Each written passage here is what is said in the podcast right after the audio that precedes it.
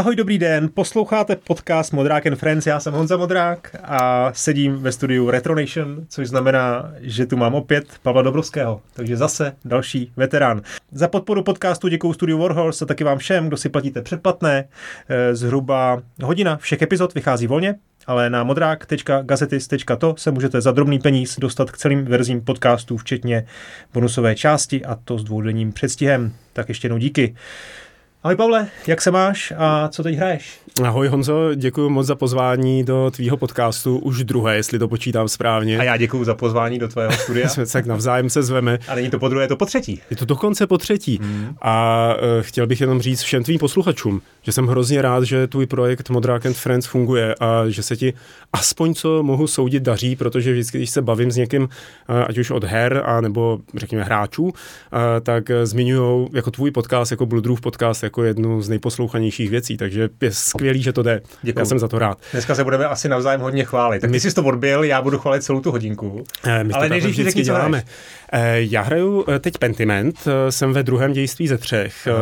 Je to vynikající hra, která asi není pro toho, kdo má rád střílečky akční, ale pro toho, kdo má rád historii a kdo se rád vypraví do středověkého Bavorska, aby tam odkrýval ani ne tak nějaké mysteriózní záhady, ani ne tak vraždy, i když ty tam hrají velkou roli, ale aby odkrýval vlastně, jak se tehdy lidem žilo, jak přemýšleli, co dělali, tak pro takového člověka to je eh, a zároveň, přestože to zní jako nuda z učebnice, tak eh, to napsal Josh Sawyer, což je eh, člověk ze studia Obsidian, který psal třeba Fallout New Vegas a nebo Pillars of Eternity a samozřejmě další hry tady tohohle toho kalibru a je velmi uznávaný jako scénárista a je to tam hrozně vidět. Je to hra, která oslavuje text, která oslavuje dobu, kdy se text ještě psal ve skriptoriích do velkých knih, kdy přicházel knihtisk. Všem to doporučuju, hrajte to, budete nadšený. Je to na Game Passu pro toho, kdo by měl Game Pass. Je, je to fascinující ukázka hry, indie hry, která vznikla pod záštitou velkého studia. Uh, a je to autorská hra? Je to autorská hra, eh, my jsme o ní měli podcast, kde si mohl udělat reklamu, tak běžte si poslechnout náš Retronation podcast Svorky o Pentimentu, eh, kde se k tomu hodně vyjadřujeme. Eh, já to ve stručnosti schrnu, protože jsme Retronation, tak ta historie nás baví a konkrétně u téhle hry, tak první nápady na ní přišly roku 1992, kdy Josh Sawyer hrál hru Darklands od Microprose, která se odehrávala v temném Německu, říše římská a tak. A jeho napadlo, že by mohl udělat něco takového bez soubojů, povedlo se mu to a vlastně od tý, povedlo se mu to letos a od té doby od roku 92 se to snaží nějakým způsobem protlačit. Hodně se hovoří o tom, že eh, Microsoft eh, tomuhle povolil vzniknout pod svými křídly, protože Microsoft nyní je vlastně majitelem Obsidianu. Já bych se tomu zase až tak nedivil. S všemi pozitivními kroky hráčské komunitě, který eh, navenek ukazuje Phil Spencer, tak Pentiment je jenom další takovou v ozovkách imidžovkou, ale tím to nechci srážet. Tím nechci říkat, že udělá jenom tohle a pak už budou mít zatípnuto a nikdy neudělají nic podobně eh, skvělého a řekněme nezávislého. Možná to taky znamená, že Microsoftu si uvědomuju, eh, že ta diverzita eh, herních námětů, žánrů, tak je opravdu veliká a pro každý zboží je tady kupec, jednoduše řečeno. A tady tohle to jim prostě přihraje třeba další lidi na ten Game Pass. Hmm. Vnímám to jako velmi, velmi pozitivní krok. Hmm, jo, já taky, určitě. No, a kdyby tě... se mě zeptal ještě na další hry, které hrajou, tak v rychlosti Kalisto protokol, uh, nahoru dolů. Já jsem to včera já večer rozehrál a jsem z toho docela rozčarovaný. No, já teda. jsem na podobné lodi jako ty, hmm. že jsem to rozehrál včera večer. Ne, ten konec je lepší, teda, tak jsem zvědav, doufám. OK. A, a těším se, rád bych doporučil hned na začátku hru eh, Not for Broadcast, Jo, ty jasně, kýveš hlavou, jasně, jsi no, jeden z mála lidí, no. který ji zná, který uh, na ní přišel a je to hra jedna z těch mála, která má na Steamu desítkový hodnocení jako 100, prostě hmm. ultimátně 100 a těch recenzí je tam, nechci teď říkat si tisíc nebo desítky tisíc, ale prostě hodně na to, aby vlastně byl skoro zázrak, že to má takhle vysoké hodnocení. Hmm. Zabývá se to tématy propagandy, uh, fake news, nějaký reality show a tak dále. Podívejte se na to. Mm-hmm. Tak hotovo, můžeme k tématu. Ano, prosím. Eh, Pavle, ty jsi tady byl už teda, no, u mě v podcastu, tady jsi byl víckrát, ale u mě v podcastu jsi byl dvakrát. Eh, ale zatímco v těch předchozích případech jsme se víceméně rovnoměrně bavili o tématech aktuálních, jestli si dobře vzpomínám, byl to Metaversum a Activision Blizzard, ano.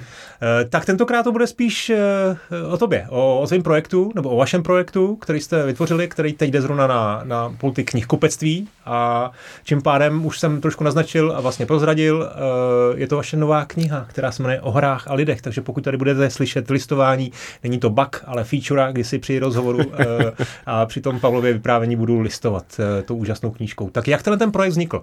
O hrách a lidech je kniha, ve které jsou sebrány rozhovory za řekněme, posledních 15 let eh, existence časopisu Level. Ne všechny, eh, jenom ty, které jsme považovali za nejdůležitější, ale i tak je jich tam, myslím, téměř 40. Eh, je to kniha, která vzešla jako vedlejší produkt naší startovací kampaně pro vytvoření digitálního archivu Levelu, kde jsme požadovali nějakou částku a nakonec jsme vybrali její desetinásobek, no více jak desetinásobek a naslibovali jsme, že uděláme tři knihy. Jednu rozhovorovou, jednu retro, ve kterých budou schrnutý články eh, z levelu o retrohrách eh, a jednu, která bude vlastně původní a bude mapovat historii eh, vývoje českých her od revoluce v 1989 až řekněme do současnosti. Tam ty mantinely jsou ještě takový nevostrý. A co se nestalo eh, dřív, než jsme eh, doručili ten archiv eh, levelu, tak jsme vydali tu knihu. Což neznamená, že ten archiv levelu by byl nějak, já to s dovolením řeknu takhle na začátku, že bychom na něj nějak kašlali, ale té práce na něm je mnohem víc, než jsme byli schopní posoudit dopředu, protože jsme to nikdy nedělali. Takže v tuhle tu chvíli vlastně je to všechno hotové a nějakým způsobem se obsahy v XLS tabulkách přiřazují ke konkrétním PDF-kům naskenovaným. Já tomu už moc nerozumím, jako vím, že se na tom dělá. Jako databáze teda si Databáze se vytváří, ano. Hmm, ta už je hotová. Ta databáze Aha. je hotová a teď se vlastně jakoby ty položky v té databázi přiřazují k těm daným PDF-kům. Okay. Když máš prostě recenzi na Mass Effect v čísle tomatom na straně T a T, tak se to musí mu nějak ukázat manuálně to PDF, hmm. kde to je. Jo. Takže je to víceméně takováhle záležitost a bude to, doufejme, že brzy. Ale zpátky k té knize. Ta je plná rozhovorů a e, i když e, si tady povídáš se mnou, tak pod těmi rozhovory jsou podepsaní i jiní, jmenovitě Martin Bach, Petr Poláček a na titulu je uvedený ještě Honza Horčík. E, to z toho důvodu, že určité sekce rozhovorů jsou rozděleny tematickými články. A to jsou vlastně jako taky ze starých levelů a nějakým způsobem se tam snažíme aspoň předělit ty jednotlivé sekce, jakože tam máme třeba sekci českých eh, vývojářů a eh, potom skladatelů, tak aby tam byl nějaký rozdělující článek. A já se omlouvám teda, eh, že tam není Honza Horčík, je tam Lukáš Grigar, protože je tam jeden rozhovor od Lukáše. A, a, a další pod tím a další je schovaný právě i Honza Horčík a asi i nějací jiní. Ta kniha je na, řekl bych, velmi hezkém papíru. A když jsem přemýšlel o tom, o čem si tady budeme povídat, protože já hrozně nerad jsem v té pozici, eh, kdy by jsem měl nějak hrozně opěvovat svoji práci. Hmm.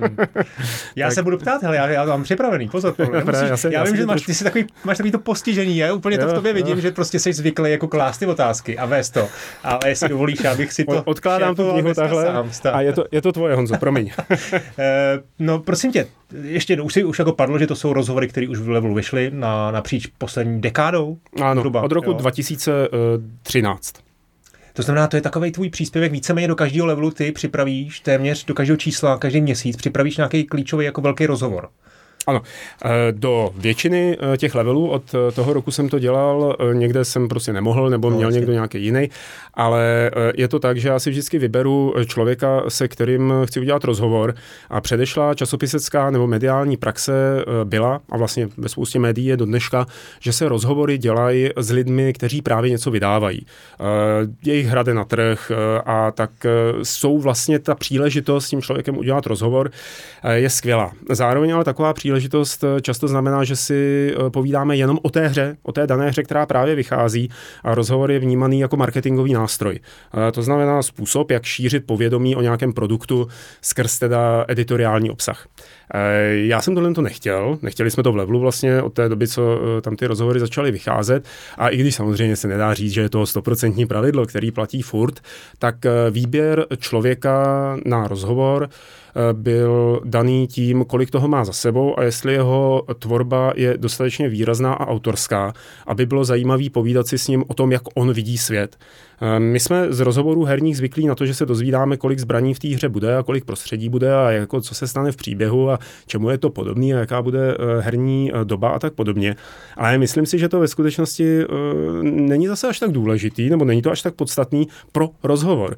Pro rozhovor je důležitější, aby jsme se seznámili s tím člověkem, jak on ten svět vnímá, jaký jsou jeho úspěchy, jaký jsou jeho neúspěchy, jak nahlíží na tu svoji uplynulou tvorbu, jak se v ní třeba změnil, proč udělal nějaký kontroverzní rozhodnutí, eh, proč eh, se rozhodl teď třeba pracovat na nějaké hře, proč opustil velkou firmu a ptát se ho osobně, jak to on vidí skrz svoje vlastní oči. Protože potom vlastně spousta věcí, eh, které si o těch hrách myslíme, vejde do zcela nového kontext, kontextu. Můžeme jmenovat, potom budeme jmenovat. A teď ještě ne. A tady tohle, tahle možnost nahlédnout na svět očima autora videohry je to, co v těch rozhovorech si myslím v Levelu je vnímáno jako to nejdůležitější, to základní. Nebo ne základní, ale to nejdůležitější. A, doufám, že vlastně jako stejným způsobem to uh, funguje i na čtenáře, že jako najednou uh, ten Peter Molino, který ho znají jako tlučhubu, který pantáta, co poskakuje okolo, říká nesmysly a slibuje nesplněné, tak že vlastně je to člověk, který má jako nějaký určitý názory a nějakým hmm. způsobem reflektuje to, co udělal. Pavle, ten, ten, ten, ten plán dělat ty rozhovory, řekněme, nadčasový, neaktuální, ale opravdu o celé hmm. kariéře, ten je krásný. Ale já úplně dokážu si představit, že naráží na, na problém. Nebo respektive takhle, pokud někdo dělá hru, je snazší ho dostat k tomu rozhovoru, k tomu mikrofonu, protože on má snahu tu hru prodat a ty z něj máš šanci v tu chvíli dostat třeba i něco širšího na příštou jeho kariérou. Ale tady narážíš na, na to, že opravdu chceš mimo ty videa, mimo ty aktuální hry eh, sehnat někoho k rozhovoru. A já se chci zeptat na to, máš nějaký shortlist, nebo máš nějaký nejspíš jako velký, dlouhý eh, seznam lidí, který by si chtěl dostat mikrofonu a jaký, jak jsi vlastně úspěšný v tom s nima ten rozhovor udělat. Když, protože, co se budeme povídat, ani děláš to za level z České republiky, z Čečny prakticky, pro ně je to neznámá země, tak jak se ti to jako daří, nebo spíš nedaří? Je to běžná novinářská praxe, postup, kdy napíšu eh, těm lidem na jejich e-maily, pak, jsou veřejně dostupné, nebo na nějaký profil, který je veřejně dostupný. Případně se obracím na eh, kontaktní e-mail firm, který je zaměstnávají nebo kde pracují a musím říct, že v 98% vždycky přijde odpověď zpátky, eh, která většinou je, tak se o tom pojďme popovídat. Já mám takový template e-mailu, eh, ve kterém je vlastně vypsáno všechno důležité, to znamená, proč to chci udělat, eh, pro jaký, pro jaký časopis to je, co ten časopis, jaký má postavení, řekněme, na trhu českým, kdo ho dělá, pro jaký je eh, to publikum, pro který ho děláme. A zároveň, a to je možná trošku taková věc, která zvá, převáží ty misky na moji stranu, tam dávám takový výpis lidí, se kterými už ty rozhovory hmm. byly, no, protože to zafunguje. Když vidí, že tam je mm, Warren Spector, že je tam John Romero, že je tam Peter Molino, tak to už je někdo okom na rozdíl od nějakým Dobrovským z Čečny, ale Levlu si slyšel. A, a když asi dávali rozhovor pro tohle médium, tak je to, tak je to v pohodě. Uh-huh. Já mám, no v Levlu jsme si vlastně říkali hned na začátku, že ty rozhovory, pakliže budou e, vznikat s těmihle lidmi, tak nesmí vznikat korespondenčním způsobem. To znamená, tak jak se často dělají, že posle, pošleš set otázek a na ty neodpoví ani ten tvůrce, ale nějaký jeho uh, eh, PR člověk, který tam naseká nějaký nesmysly, který přepsal tiskové zprávy. Uh, a tak to, tahle ne. A vlastně říkali jsme si, že chceme to dělat, pak, když má ten rozhovor vít, tak musí být osobní. A to se u většiny těch rozhovorů, které tam jsou, podařilo. Jako jiní mysli naživo? Nebo naživo, ani, te, ani telefonicky naživo. není pro tebe? Jsou, jsou, tam, jsou tam výjimky, kdy vznikaly ty rozhovory přes Skype nebo přes nějaký tady tenhle ten kolovací uh, software, ale většina z nich je naživo z očí hmm. do očí, že jsme hmm. seděli v jedné místnosti. Obvykle tyhle ty rozhovory poznáte podle toho, že jsou tam moje fotky, protože já je hned jako fotím. Ale uh, je to, a k tomu, aby vlastně tohohle se mohlo dosáhnout, tak byly nějaké cesty do zahraničí, které byly separátní a jenom vlastně za těmi vývojáři, ale e, zároveň hrozně děkuju vždycky v konferenci, vývojářské konferenci Reboot, která je dvakrát vlastně ročně, jednou v Evropě, jednou v Kanadě. A já jezdím na tu evropskou do Chorvatska, eh, kam všechny ty velký jména jezdí. Hmm. Jo, teď tam je možnost a žijou tam v takovém týdnu, který je velmi vyrelaxovaný a je možnost je oslovit, eh, napsat dopředu, zeptat se dopředu a tam to obvykle probíhá, takže i třeba rozhovory z několika let uh, s různými lidmi mají vždycky jako ten stejný hotel v pozadí na těch hmm. fotkách a tak hmm. podobně. Ale tam vlastně jako nabírám hodně rozhovorů. A uh, můžeš Tarlenta... na pláž, ne? A vyfotíte na pláži, vyšlo. No to už taky. Taky no. proběhlo určitě. Taky, jsem, to, to víš, tam, tam těch míst jako moc není, kde ty lidi můžeš no. fotit, těch atraktivních. No, a e, výjimkou z pravidla e, v těchto knize e, potvrzuje Warren Spector a Harvey Smith. Eh, lidi, kterých já si neskutečně vážím a eh, s Harvey Smithem jsem to udělal korespondenčně, ale to je taková vlastně jako zajímavost, u každého toho rozhovoru je nějaká, že s Harveym jsme ten rozhovor dělali půl roku. Hmm. Jo, a, to, a opravdu, ale my se známe, byli jsme na tom domluvení, že to nebude tak, že já pošlu 20 otázek a on jich jako na polovinu odpoví a na polovinu ne a potom už o mě nechce slyšet, ale bylo to tak, že já jsem říkal, tak začneme s jednou, poslal jsem mu ji a teď třeba tři dny nic. A pak přišla výborná odpověď, ale fakt jako taková tříodstavcová, krásná. Tak já jsem se jako na to přečetl jsem si to, pak jsem zase tři dny venčil psa někde, napadlo mě, vlastně celou dobu jsem přemýšlel, co se ho zeptat dál. Zeptal jsem se ho a zase jako tímhle způsobem, takový long interview. A myslím si, že ten rozhovor se v tomhle ohledu hodně povedl, i teda kvůli tomu, že eh, Harvey Smith je velmi otevřený člověk. A na základě téhle zkušenosti uh, jsem, když mě potom doporučoval Várenu Spektorovi, to byl vlastně ten případ, kde Váren Spektor přímo neodpovídal, ale bylo to na doporučení Harveyho Smise, tak uh, jsem řekl, že jo, že jako udělám i s Várenem takhle korespondenční. Hmm. Ale tam, tam to probíhalo jako rychlejší ty odpovídačky. Hmm. Tak eh, teď si připravoval otázky pro Harvey Smise, to si nám řekl, že jste, jste teda přemýšlel nad nima při venčení psa. Eh, co příprava na ostatní rozhovory, kde jsi se teda setkal s nimi osobně? Jak se na to připravuješ a jak moc důkladná ta příprava je? Je hrozně hloupý, že u většiny těch rozhovorů hloupý pro mě, trošku mě to mrzí, že u většiny těch rozhovorů uh, musí být ta seznamovací část. To znamená, kdo si, co si, co si udělal, kdy se poprvé seznámil s hrami a co si myslíš o současném uh, videoherním světě. Uh, to se nedá vyškrtnout. Skrz to, a ten Není to hloupý pro čtenáře, pozor, jo? je to hloupý pro toho člověka, protože pro ten na ty otázky už odpovídal stokrát. Takže já vím, že tahle ta část toho rozhovoru, pak když máme vyhrazenou hodinu například, tak eh, zabere 15 minut. Eh, dále mám nějakou přípravu, eh, kterou si vlastně rozděluju mezi tu tvorbu, že si znova zahraju jeho hry, co mě při nich napadne, podívám se na to, jak se tehdy o nich psalo a myšlenky, které tak nějak jako tam z toho vysublimuju, tak si napíšu na papír a potom mám takové jakoby, já nevím, jak to popsat.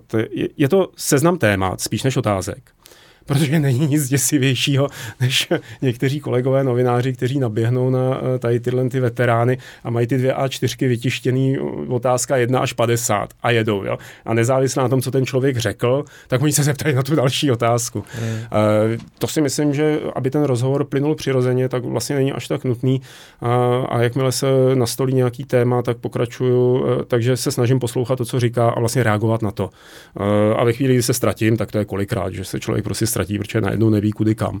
A tak šáhnu tady do tohohle toho rybníka těch témat, a, který jsem si připravil a nějaký z nich vytáhnu. Příprava na jeden rozhovor bych řekl, že v současné době tak představ si sám sebe, jo. taky už prostě v těch hrách se pohybuješ uh, hrozně dlouho, takže víš o spoustě lidí uh, věci a, a to ti pomáhá s přípravou a uh, myslím že příprava by byla tak na 6 hodin, 7 hodin třeba trvá příprava na jeden. Hmm, co ta postprodukce? To je pro mě osobně, si můžu přidat svůj, svoji zkušenosti, taková jako kontroverzní část, to je to, co jsem měl čas rád nejmíň, zejména u těch jako osobně udělaných rozhovorů, protože zpracování rozhovorů, přepis, to je taková jako repetitivní práce. Ono potom, když se člověk do toho dostane, e, zase říkám svou zkušenost, tak najednou pak z toho začne vylejzat ten, ten, ten finální rozhovor a začne to být jako hezký, jo. ale dostat se do toho, přijde mi to, že to je tam nej, ten nejslabší moment. Jak to máš ty? Čím dřív to člověk začne přepisovat a pracovat na tom, tím líp ideálně, když ten samý den, kdy ten rozhovor proběhl, se, jsem schopný se k tomu dokopat, uh, nebo do tří dnů třeba po něm, jsem schopný se k tomu dokopat a začít ho přepisovat, tak je to nejlepší, protože mám mnohem lépe navnímáno ještě v paměti, jak to tehdy jak to bylo během toho rozhovoru, jak jsem se cítil, jak prostě, jak, jak jsme si to říkali, jaká byla intonace toho hlasu, jak mi odpovídal a vlastně pořád to mám v té paměti, jak se to přepisuje dobře. Čím déle to je, tak tím je to horší a je to peklo, hrozný. Hmm. V případě, že jde o české rozhovory, tak si nechávám je přepisovat, placená služba, pošlu, dostanu a, hmm. a tam to zase naráží na to, že vlastně ty dostaneš kompletně přepsaný ten rozhovor od někoho, kdo se neorientuje v té problematice, takže tam jsou chyby jakoby faktický, ale ty vychytáš, protože jsou tak do očí bíjící, že tě trknou. A, a potom je to přepis od prvního slova do posledního slova, a, což je vlastně mnohem víc materiálu, než kolik pak potřebuješ. Takže musíš zase hodně jakoby probírat a, a vybírat. Eh, co se angličtiny týče, tak eh, myslím si, že v současnosti už žijeme v době, kdy jsou placené služby, eh, které jsou schopné angličtinu velmi dobře přepsat za, takže jeden rozhovor stojí pár desítek euro. Je to, může to být buď jakoby strojový přepis, a nebo strojový přepis se zásahem lidského editora. A, a tady pozor, aby, není to tak, že já bych to přepsal a pak bych to, nechal si to přepsat a pak to nechal přes ty DeepL přeložit a pak to poslal do redakce a dělejte si s tím, co chcete. Ale vlastně jakoby to, to největší masakr, jak si říkal i ty, ten přepis, tak ten za mě udělá ten stroj. Hmm. A tomu jsem hrozně vděčný, že tyhle ty nástroje existují a že to funguje. Hmm. Co mě velmi jako poutalo na té knížce, ty většině, většině těch, no vlastně všem, tykáš. A hmm. mě to u některých těch jako lidí vlastně nejde moc na jazyk. Jo? Říkám uh-huh. si, když vám, kdyby dělal rozhovor s, třeba s tím Warrenem Spektorem nebo s Richardem Garriottem, já bych jim nedokázal tykat. Je to nějaká jako, jako věc, kterou, kterou je to, mít jednotně? Je to moje rozhodnutí, uh, který si mít jednotně a uh, při spoustě rozhovorů vlastně s těma lidma je taková atmosféra, ať už udělali cokoliv za nima v životě, ať jsou jakýkoliv pomníky, tak je s nima tak dobrá atmosféra, že ti při přepisování to uh, vykání přijde nemístný. Protože spousta z nich jsou profesionálové, kteří v tom umí chodit a dokážou vlastně uh, zboři, udělat ten icebreaker hned na začátku takovým způsobem, že z tebe spadne uh, ostych a stres a cítíš se jako, že jsi opravdu s kámošem a povídáte si s kámošem a on ti jako řekne ty věci, které ti řekne, tak potom tam dává to vykání je zase takový, mm, takový nepříjemný. Hmm. Že tak to vlastně nebylo. Hmm, hmm. To je vlastně docela dobrá, eh, dobrý poznatek, eh, že nesetkal jsem se až teda na asi dvě výjimky s tím, že by ti herní tvůrci byli nějakým způsobem arrogantní nebo uh, nadřazení. Oni opravdu jsou, rádi si o tom povídají a myslím si, že dokážou vytušit ten upřímný uh, zájem anebo pečlivou přípravu, která je žene do odpovědí na neobvyklý nebo nezvyklý otázky. To si myslím, že spoustě z nich jako zasvítili jiskřičky v očích, když zjistili, že nebudou zase jako vyprávět o tom, co právě dělají ve studiu, ale že to bude hmm. něco trošku jiného.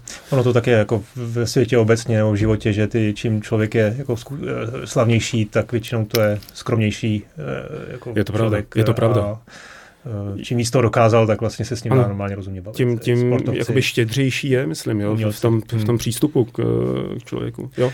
Udělal jsi někdy nějakou negativní zkušenost, teď nějakou jako naznačil, já jestli můžu eh, nahodit svojí, eh, tak eh, jenom a klidně to řeknu teda i, i s tím jménem, protože fakt tady nemám žádný výčitky svědomí, že bych to měl tajit. Tommy Talariko, slavný hudebník, tak s ním jsem dělal rozhovor, než přijel do Prahy na ten jeho neslavný koncert Video Games Video Live. Live? Jo. Video Games Live. A ten mi v tom rozhovoru, jako on je velmi jako je to příjemný společník, dobře se s ním, jako, dobře se s ním no. mluví, umí mluvit, je, je zábavný, nasliboval mi hory doly a vlastně potom ta realita toho koncertu mi ukázala tu, tu, tu jeho reálnou tvář a nakonec dneska už, co se, co se ví po těch deseti letech, eh, tehdy to ještě vlastně on tu, tu negativní renové neměl, tak se ukázalo prostě, že je to vlastně lhář. No, nespal se mi tehdy dobře, neměl jsem to dobrý pocit, že jsem ten eh, eh, rozhovor tiskl na druhou stranu nedal se to předem odhadnout. Udělal jsi nějakou takovou podobnou zkušenost, třeba rozhovor, který nevyšel nepřišel, ano. nebo nějakou část, kterou si nepoužil? Já v tomto případě nebudu jmenovat, protože eh, jde o Čechy a okay. Eh, přece jenom ten náš rybníček je eh, hodně malý, ale je to podobný jako to tvoje. K běžný praxi a k dobrým zvykům patří v českém prostředí, že když se ten rozhovor udělá, tak se pošle na autorizaci. To znamená, tomu člověkovi se to pošle, aby si to přečetl a zjistil, jestli tam někde nekvákal nějaký pitomosti, který třeba já nedokážu rozlišit, nebo jestli neřekl něco, co by neměl říct, protože někde pod nějaký nějakým NDAčkem, pod nějakou smlouvou a tak dále, nebo ho něco naopak napadne a doplní to. Udělal jsem rozhovor se dvěmi uh, českými majiteli českého studia, uh, který jsem jim potom poslal na autorizaci, bylo to pár hodin v podstatě, no, pár dní před uzávěrkou A oni to odmítli autorizovat eh, s tím, že nechtějí, aby to šlo ven, protože si mysleli, že, to bude, že ten rozhovor bude podobný jako a odkaz na někam, kde s nima byl udělaný takový ten marketingový styl rozhovoru, eh, ve kterých se vychvalovalo, jak mají skvělou firmu, jak jako rostou, eh, kolik toho dělají a bla, bla, bla, bla, bla. A, a říkali, a my jsme jako to chtěli tahle ten rozhovor. Tak jsme to nevydali, pochopitelně, ale museli jsme to místo zaplácnout něčím jiným. A na tohle to jsem potom už vždycky upozorňoval, aby, když teda na to, když se zdálo, že by se mohlo stát něco podobného, hmm. že ten rozhovor není marketingovým nástrojem. Ten eh, rozhovor je redakční eh, obsah. Je to zcela jakoby v režii redakce a, a eh, nemá to sloužit jako neplacená inzerce, hmm. například. Hmm. Dobrá. Pavle, já bych se rád teď pobavil o konkrétně těch rozhovorech, jestli no. můžeme. A zeptám se možná trošku záludně. Je tam nějaká uh, linka, která se tím protíná celou tou knihou z tvého pohledu? Něco, co ti vlastně z těch osudů uh, vylejzá, jako že, že mají všichni, téměř všichni společného? Počítačové uh, hry vnímáme jako hry. Ta společná linka je, že když si tohle někdo pořídí, a já, já nepředpokládám, že by to někdo přečetl od začátku do konce. To se opravdu ne, jako my, my, jsme, my jsme možná řekli, že to je asi 600 stránek. No, ale kolik. to teda kniha takový to je, pražení o hrách tady opravdu ne, nemá období. Takže to je, je, je, je to sice je, level, ale ne, ne, tohle je špička. Děkujeme, Honzo. já myslím, že můžeme jako vystoupit z toho Sparta Slávie, jo? takže už jsme to udělali dávno. a, a e, ten spojovací rys je, že jsou to lidi, o kterých pakliže nejste člověk, který se o hry zajímá eh, hloubkově, vlastně nevíte. Eh, když eh, vidíte dneska film, když posloucháte hudbu, tak znáte ty autory, znáte toho režiséra, znáte toho scénáře, samozřejmě ty herce, znáte toho hudebníka, znáte toho frontmana té kapely, který tam stojí na tom pódiu a říkáte, poslouchám tohle, mám ho rád kvůli tomu a tomu. U, hrách tohle, u her tohle to moc neznáme. E, má to samozřejmě logický důvod, protože hry jsou extrémně kolektivní dílo, e, ve kterým se e, kreativní inputy různě prolínají a překrývají, ale stejně tam vždycky musí být někdo, u koho můžete říct, to je autor té hry. A já si myslím, že tyhle lidi moc známí nejsou, že jako spíš ukážeš, teď je to trapný případ, ale když řekneš Dům, tak spíš bude víc lidí znát Duma, než Johna Romera a Johna Carmaka. Jo, i když, i když by se o tom dalo spekulovat a polemizovat, tak pořád eh, ta hra bude známější než ti autoři. A ta společná linka je, že tady uh, jsou autoři, o kterých, kteří udělali hry, o který máte třeba rádi a o těch autorech jste neslyšeli, nebo jste si nikdy neuvědomili, uh, že by to mohli být oni. My to třeba z našeho pohledu vnímáme tak, že to je takový jakoby no-brainer, jo? že přece jako všichni ví, co udělal Peter Molino. Všichni ví, co udělal Warren Spector, ale ono to tak není. Uh, a možnost upozornit eh, na to, že jsou to lidi, kdo stojí za těma hrama, byť eh, jsou to jednotlivci v tomto případě, tak si myslím, že je ten společný jako nějaký pojící rys no, hmm. nebo linie. Uh, OK, ještě mám jednu obecnější otázku. Jak Pavle čelíš tomu, tý nebe, tomu nebezpečí adoraci jména těch autorů, který potom vlastně vypadají jako jediní autoři těch her? Jo? Narážím na to, že samozřejmě i hry jako Duma, který si jmenoval, mm, mm. nebo Deus Ex, uh, Vrona Spektura, tak to nejsou díla těch lidí konkrétních. A možná to často, opravdu často, když koukám na ten seznam, tak velmi často to jsou lidi, kteří jsou skutečně jenom autoři vize, jo? Mm. kteří možná dokonce ani nenapsali řádku kódu, ale nedizajnovali. To, typicky Warren Spector, to byl vždycky producent. Ano, a přesně zrovna u toho Warren Spectora, nedávno jsem jako na, to, na to téma viděl video a byl tam nějaký citovaný článek z, z IGN, tuším, kde bylo napsáno, konkrétně, já to zkusím parafrázovat, kdy byla tam citace Warrena Spectra. Tyto hry jsem neudělal jenom já, pak tam byl konec citace čárka, říká Warren Spector, autor her Deus Ex. Eh, a, a dalších. Což je, je strašně vtipný, ale je, narazil jsi na ten problém ty při těch rozhovorech? Jak jsi to, jak jsi to vlastně řešil? Hele, oni to vždycky řeknou. Že oni si to všichni uvědomují, že uh, nejsou nejsou, nejsou to ty samojediní, kteří by to dali dohromady. Samozřejmě jsou tam i případy, kdy ten člověk skutečně byl ten jeden jediný, který dal dohromady slavnou hru. To jo. Ale vždycky to řeknou, že je to kolektivní týmová práce a ono se, to, se kolem toho nemá cenu jako chodit. Je, hmm. je to tak. Ale jsou to lidi, kteří mají tu vizi, který mají nějaký uh, skill set pro manažování třeba týmu, uh, pro to, aby nastolili dobrou náladu na pracovišti, aby věděli, kam jdou, protože když má ten vývoj 8 let a střídají se na něm nejrůznější lidi, tak tam musí být nějaký ten středobod, který to teda drží v rukách a třeba možná je hnusný. Ten, zrovna dneska jsem četl uh, o situaci, která byla v Irrational Games při vývoji Bioshocku, tak ten Ken Levin byl naprostý magor, že jo. A nemusíme asi chodit ani takhle do historie, těch případů by bylo víc, kde, kdy ty lidi jsou hnusní ale jsou to oni, který vlastně pak za tu hru dávají hlavu na špalek. Za, tu, za ty nápady, za tu vizi. Hmm. V případě třeba Richarda Garriota, tohle to můžeme říct, protože ten přišel ze série Ultima, kterou prostě si programoval na začátku sám, že jo, a dělal si grafiku sám. Pak to ta, jako měl další nějaký lidi kolem toho. A myslím si, že je to tam vždycky zdůrazněný, jasně. Hmm. Dobrá, tak jak to, jak to pojmeme, tu, tu konkrétní vzpomínku? Co začít osobně eh, tvojí nějakou, tvým srdíčkem? Když tady vidím ten seznam, jo, těch 37 rozhovorů, tak no. Eh, kde je to tvoje srdce největší? To se nedá říct, protože já nejsem člověk, který by dokázal mít jednoho jediného favorita, ale rozhodně jsou tam lidi, který, eh, který si hrozně vážím eh, za to, co udělali a jakým způsobem uh, mluvili.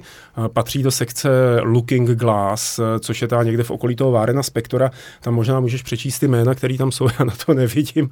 Tady odsaď vím, že je tam Harvey Smith, že je tam Váren Spektor. Paul Neurath, Paul Neurath Dinga Bakaba. Dinga Bakaba, to je autor Deathloopa, kolik z vás jako to ví. No, to jsou a, je ta, a ještě tam ten, ten Wing Commander týpek. Aha, tak to je, tak ten je, ten je asi... Chris Roberts? Jo, jo, jo. Paul Barnett, ten ne? Ten je, ne, Chris Roberts, Chris, Chris Roberts. Roberts. Hmm. A, tak to jsou vlastně jako lidi, kteří vycházejí ze studia Origin, co udělalo právě Origin, Ultimu a zmiňovaný Wing Commander.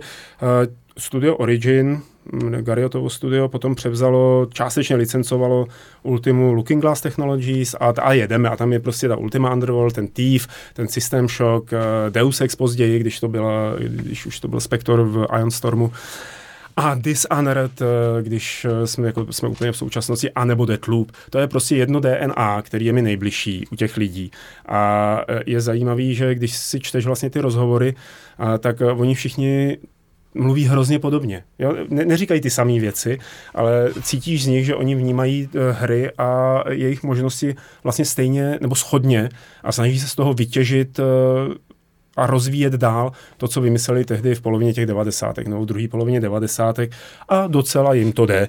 Eh, z tohohle toho pytle tam určitě je pár lidí, který ještě nemám, tam nemám, nebo jsme ještě nemluvili, to je třeba Randy Smith uh, a nebo Rafael Colantonio. Uh, ten udělal tu poslední Prey, to je vlastně hmm. studio Arkane, než z něj odešel.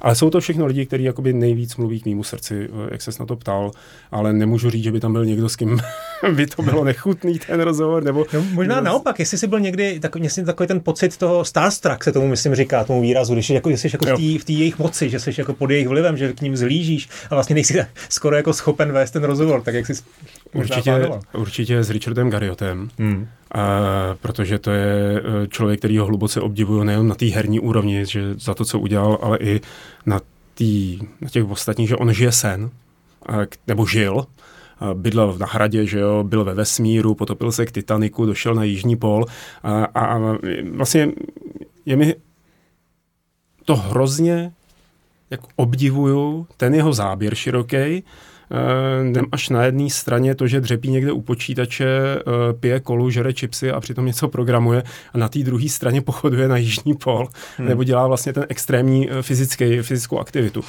A, ale zároveň, a souvisí to s tím, co jsme řekli, už tyhle ty lidi, kteří jsou opravdu, nebo který my bereme jako ty bohy a polobohy, tak oni jsou tak skromní a tak štědrý, že ve chvíli, kdy detekujou, že před nima stojíš jako teda ten zajíc před těma světlama toho blížícího se auta, tak vlastně oni milosrdně to auto zahnou někam. Jo? Hmm. Oni prostě, to, oni to rozkecají, oni ví, jak tady s tím, tím pracovat. Uh, takže nikdy nedošlo k tomu, že by že bych se cítil třeba trapně z toho, nebo z toho, že jako jsem se jako zesměšnil před nějakým takovýmhle člověkem. A, a třeba hezký to bylo s Petrem Molinoem, uh, při uh, kterým Tohle je vlastně tak pěkný, že jsme si popovídali nejdřív hodinu a půl a on na konci rozhovoru řekl, hele, tak já ti zítra zavolám a budeme pokračovat. Jo? A A pokračovali jsme druhý den s člověkem, kterýho jsme tady eh, vzývali jako jednoho z největších herních designérů, protože udělal hry jako Black and White a Fable a předtím samozřejmě Dungeon Keeper a jeho studio. A ještě předtím Powermonger, Populus, a Powermonger, Magic Carpet Populus, a Magic Bullfrog Carpet. prostě, no. Bullfrog a Syndicate, že jo? A tady tyhle ty věci, které dost často teda nedělal on, ale Jasně, dělali no. to jako jeho lidi. Z tohohle toho ranku tam třeba chybí ještě rozhovor s Willem Wrightem hmm. a to je hmm. vlastně jeden z těch, který jsem nezískal. Byť jsem psal několikrát a opakovaně a i na přímý e-maily soukromí, tak, eh, tak, to, tak to nikdy zatím nevyšlo. Teď, jak jsem mluvil, můžu, můžu pokračovat Povídej. volně? Jo?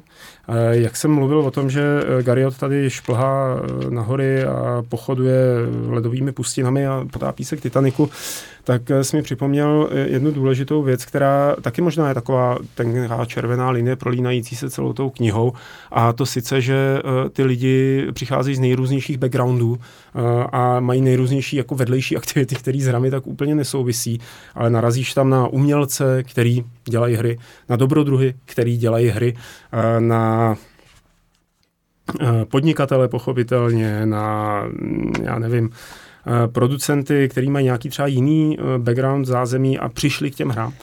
A, a uvědomíš si, jak vlastně pestrej je, je jak pestrý jsou herní tvůrci. No to samý platí o filmařích. Jo. Zase jako ne, ne, nemá cenu tady dělat, stavět pědestal herním tvůrcům, uh, protože jako podobně bychom mohli mluvit o filmařích, o spisovatelích, o hudebnících, ale to uvědomění si toho, že ty lidi jsou různí, je podle mě jako hodně hezký.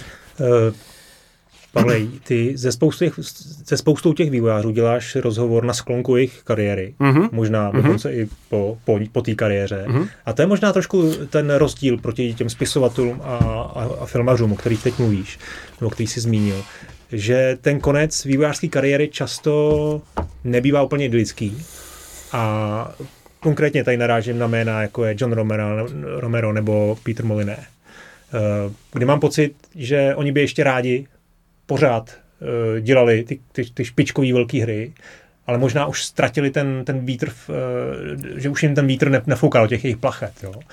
Já trošku teď, asi víš ale o čem mluvím. Já tak jsem hrozně rád, že jsi na, tohle, že jsi na to zavedl jak, řeč. Jak tohle vnímáš? Protože ono se to málo komu opravdu daří. Jo? Máme tady případy jako, jako Shigeru Miyamoto, který už sice nedělá přímo sám, že by vyvíjel, má třeba nějakou poradní funkci ve svých 70 letech. Hideo Kojima, myslím si, že mu je přes 60 už, eh, tak stále ten ty hry vyvíjí. Eh, to Japonsko je v tomhle trochu specifický, ale na západě vlastně teď dorůstá teprve ta, ta generace eh, těch vývojářů, kteří opravdu začali na začátku, byli jim tehdy necelý, ne, byli to teenageři třeba, a teď jim začíná být třeba k, už k 70 a mají problém. Jo. Zatímco Spielberg furt prostě točí absolutně špičkový filmy uh, kolem 80. Mm-hmm. Uh, Clint Eastwood, mm. ještě starší a pořád bys to na něm ten, na těch filmech ten, ten věk jako neviděl. Jak je to jako hra? Jak si, když jsi dělal s ním rozhovor, vnímal jsi tam, vnímal jsi tam nějakou uh, nějaký handicap nebo nějakou z jejich strany nějakou... Uh, zahořklost? Zahořklost. Hmm.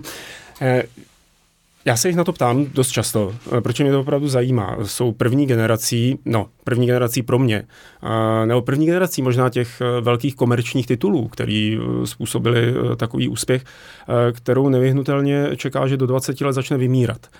Nebo do 30, to už je jedno. Ale prostě nikdo tam ještě vlastně nebyl před něma a nikdo pro ně neprošlápl tu cestičku, co dělat, když jsem starý vývojář a už na to nemám.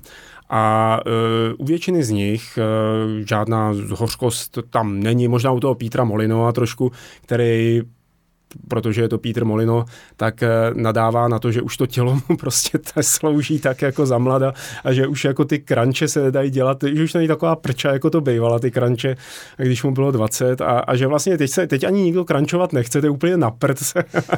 má tam ty názory, který samozřejmě musí rozesmát, to není tak jako, že eh, by to myslel úplně vážně, by se tady jako s radostí vrhnul zpátky do krančování, to ne. A ostatní ti autoři jsou vlastně s touhletou věcí uh, smíření. Uh, naopak ty zkušenosti, které sebou nesou, tak je dost často uh, posílají do jiných rolí, než je to herní autorství. Stávají se producenty, stávají se učiteli, velmi často jakoby parkují na univerzitách, kde něco učí. Stávají se konzultanty. A, a nebo taky často už prostě ty hry nedělají. Hmm. A vrací se k ním jenom, když mají nápad, jenom když chtějí Obávám se, že tady tyhle ty moudrý slova nebude dokumentovat žádný z těch vybraných v těch hrách, ale je to třeba právě ten Will Wright, který opustil herní vývoj, a teprve teď se jako proslýchá, že ta něco si kutí nějaký no, jako svoje právě, věci. NFTčková věc. On, no, on to není úplně, ale tak, nechme být. On, on vlastně nikdo neví, co přesně no, to je. No, to... A kromě toho kluka z toho Zlína, který mu tam dělal grafiku do toho. A, a to možná ani taky ne. A nebo uh, ten náš oblíbený uh, francouzský autor Eric Chahy, Aha. Eh, který udělal Another World a pak vlastně jako, no pak ještě udělal ta pár dalších, ale pak si o něm neslyšel a on najednou přišel s nějakou hrou, která byla pozitivně přijatá a zase teda se vzdálil z toho herního světa. E, to, že ty vývojáři stárnou, tak e, oni si uvědomují, myslím si, že hodně si uvědomují, že mají omezený čas na to udělat svůj masterpiece. Když jako vývoj jedné hry trvá pět let, tak a pak jako se z toho zpamatu, připravuješ se, že ho zpamatováváš se z toho, musíš ještě nějakým způsobem se o ní starat dál, tak vlastně, že jako ten počet těch aktivních let, který můžou strávit eh, hledáním toho masterpieceu, je poměrně omezený. Ale nemyslím si, že by se kvůli tomu, že by byli nějak zahořklí. Jestli jsou kvůli něčemu zahořklí a e, takový motivy v těch rozhovorech e, padají, tak je to vlastně kvůli tomu, že si uvědomují, že nedělají nic až tak zásadního a důležitého, že nezachraňují svět, ale že dělají prostě jen a jen zábavu a že jim je to jakoby málo. Hmm. Pojďme Projec ještě tu českou část. Ano. Máš tam asi kolik, 8 rozhovorů s českými designéry. S těmi, kteří českými... nesmí chybět nikde. Tak. Prostě kdyby tam tyhle nebyly, tak by, nás, tak by to lidi pálili na náměstí. Tak to určitě Indra Skeldal slyší moc rád. Eh, jak, eh, jak vnímáš ten český náš eh, vlastně píseček vývojářský a to, jaký úspěch se tady rodí? To nesouvisí moc s těmi rozhovory, mm. ale mhm. vnímám to mm, jednoznačně pozitivně. A myslím si, že se v České republice každý rok rodí projekty, které jsou výjimečné na světové úrovni, ve světovém měřítku, protože čeští tvůrci dokážou do svých her přinášet hodně z autentických eh, prvků ze svojí vlastní, řekněme, kultury, eh, ze svého vlastního prostředí, eh, z nějakých jakoby tradic, které se tady dědí nebo vyvíjely se v průběhu 20. století.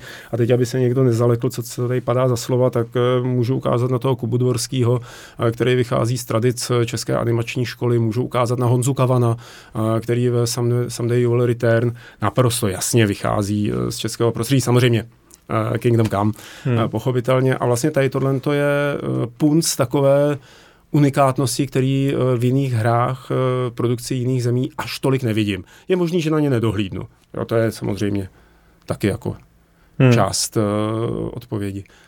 A když se podíváš na ty rozhovory, tak je tam Franta Fuka, je tam Honza Ilavský, je tam Jindra Skeldal, nevím kdo další teď z hlavy a musím říct, že třeba rozhovor s Frantou Fukou byl pro ty z vás, kdo ho znají, tak eh, bez překvapení velmi jako dynamický a eh, velmi takový, že, takový příjemný v tom smyslu, že František má prostě na věci názor a řekne je nahlas a je mu jedno, že to někde vyjde.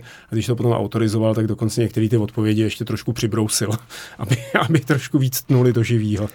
Pak tady vidím dvě japonský jména. Eh, rozhovory s japonskými vývojáři eh, jsou vždycky složitější. Eh, je to z toho důvodu, že oni obvykle odmítají mluvit anglicky, byť anglicky rozumí a mají sebou překladatele.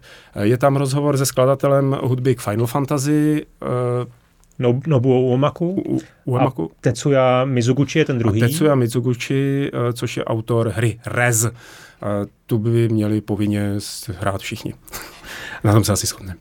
A a teď jsem, pravda, Tetsuya potvrzuje pravidlo, protože je to výjimka a s tím jsme mluvili anglicky. Mm-hmm. Uh, on byl ochoten mluvit anglicky uh, a pan skladatel ne je to vždycky velmi komplikovaný, protože ty kulturní vzorce a styly myšlení, které v sobě máme, tak nejsou úplně kompatibilní a často dochází ke komickým situacím, kdy otázka naprosto e, upřímně a bezalstně míněná může vyvolat trošku jakoby e, pozdvižení obočí a ten člověk ti samozřejmě jako neflákne a neodejde, ani neřekne tenhle rozhovor je u konce nebo pojďme se bavit o něčem jiném, ale cítíš jako, že v tu chvíli to flow toho rozhovoru se trošku zadrhlo. S překladateli ještě pak souvisí jeden takový velmi velmi specifický problém eh, japonských rozhovorů nebo rozhovorů s japonskými tvůrci. A to sice, že vlastně ty se na něco zeptáš, překladatel to přeloží, uh, respondent odpoví, překladatel to přeloží, takže to projde několika filtry jako ztraceno v překladu. A ještě navíc, uh, japonský vývář má tendenci uh, hodně odpovídat jako na dlouhý ploše.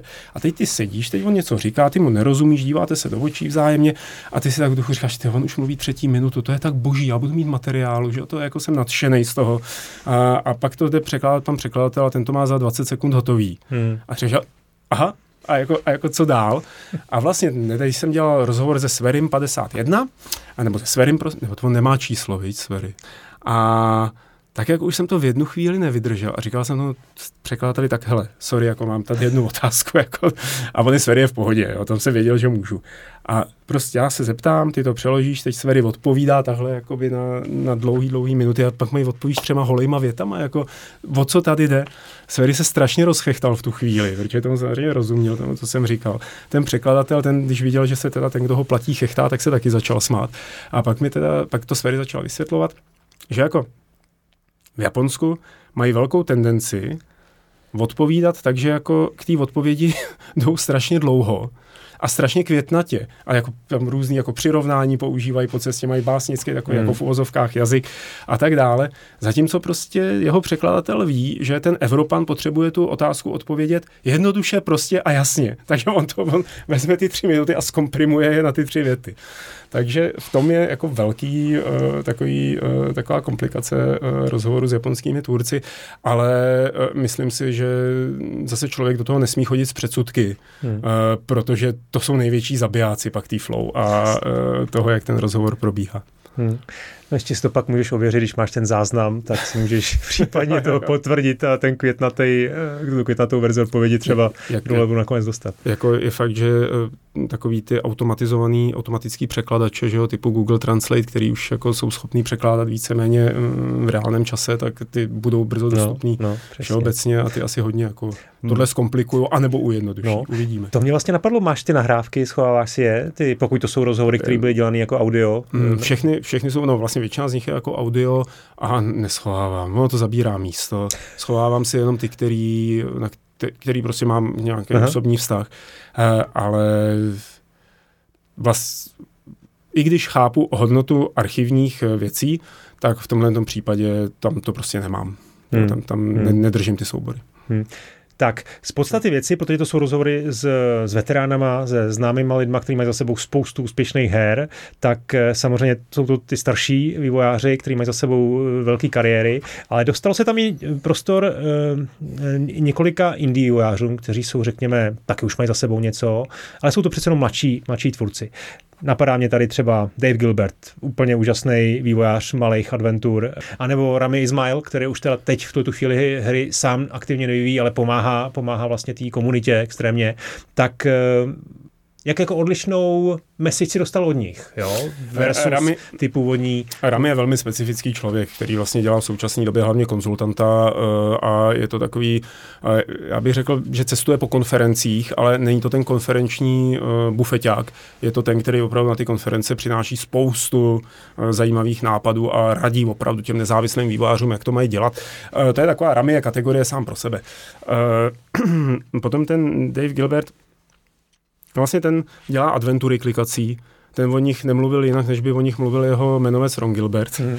A, a asi zřejmě uh, u těch ostatních uh, vývojářů nezávislých, uh, tak nemám pocit, že by ty rozhovory byly něčím odlišný, kromě těch zkušeností, které samozřejmě třeba nemají ještě v životě takže by uvažovali o těch hrách jinak. Nemám zkušenosti, jako že by říkali, a teď se vykašleme na PC a na eh, konzole a budeme dělat jeho mobilní hry, protože mobilní hry jsou to nejlepší. Což je samozřejmě zase daný tím, jaký respondenty já si vybírám, že oslovím. Musí ty respondenti uh, mluvit jako k tomu, jak já hry vnímám a jak to cítím.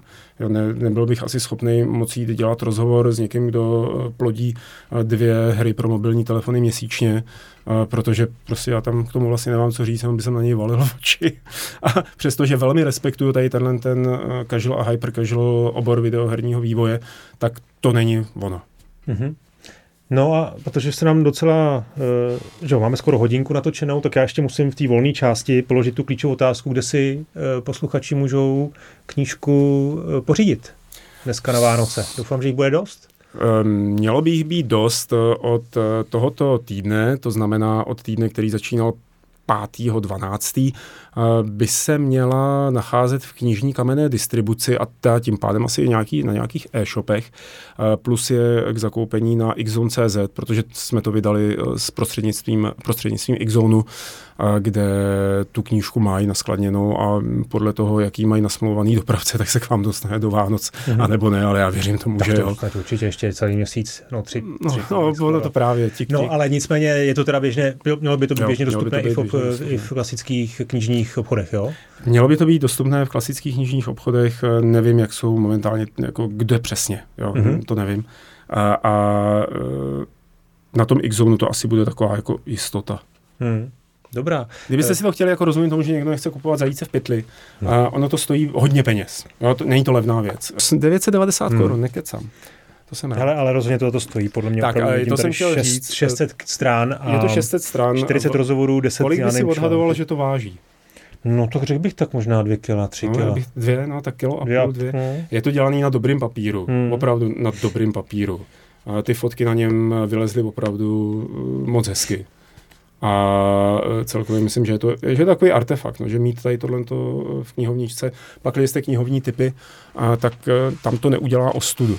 A, e, pro ty z vás, kdo nejste knihovní typy, nebo si rádi kupujete e-booky a, a pak je třeba nečtete, anebo je prostě jako štosujete na hromadu s tím, že jednou se k ním dostanete, stejně jako hry na Steamu, tak vyjde to i v e-podobě ale nejsem schopný v tuhle chvíli říct, kdy. Není to teď, myslím. Myslím, že to ještě není teď, ale e-book bude. Ještě bys to mohl namluvit. Ale... To, to, by, to by bylo, ne, že by to mohli namluvit oni, se kterými jo, jsou ty jo, rozhovory, ale v češtině. češtině ano, jo? ano, ano.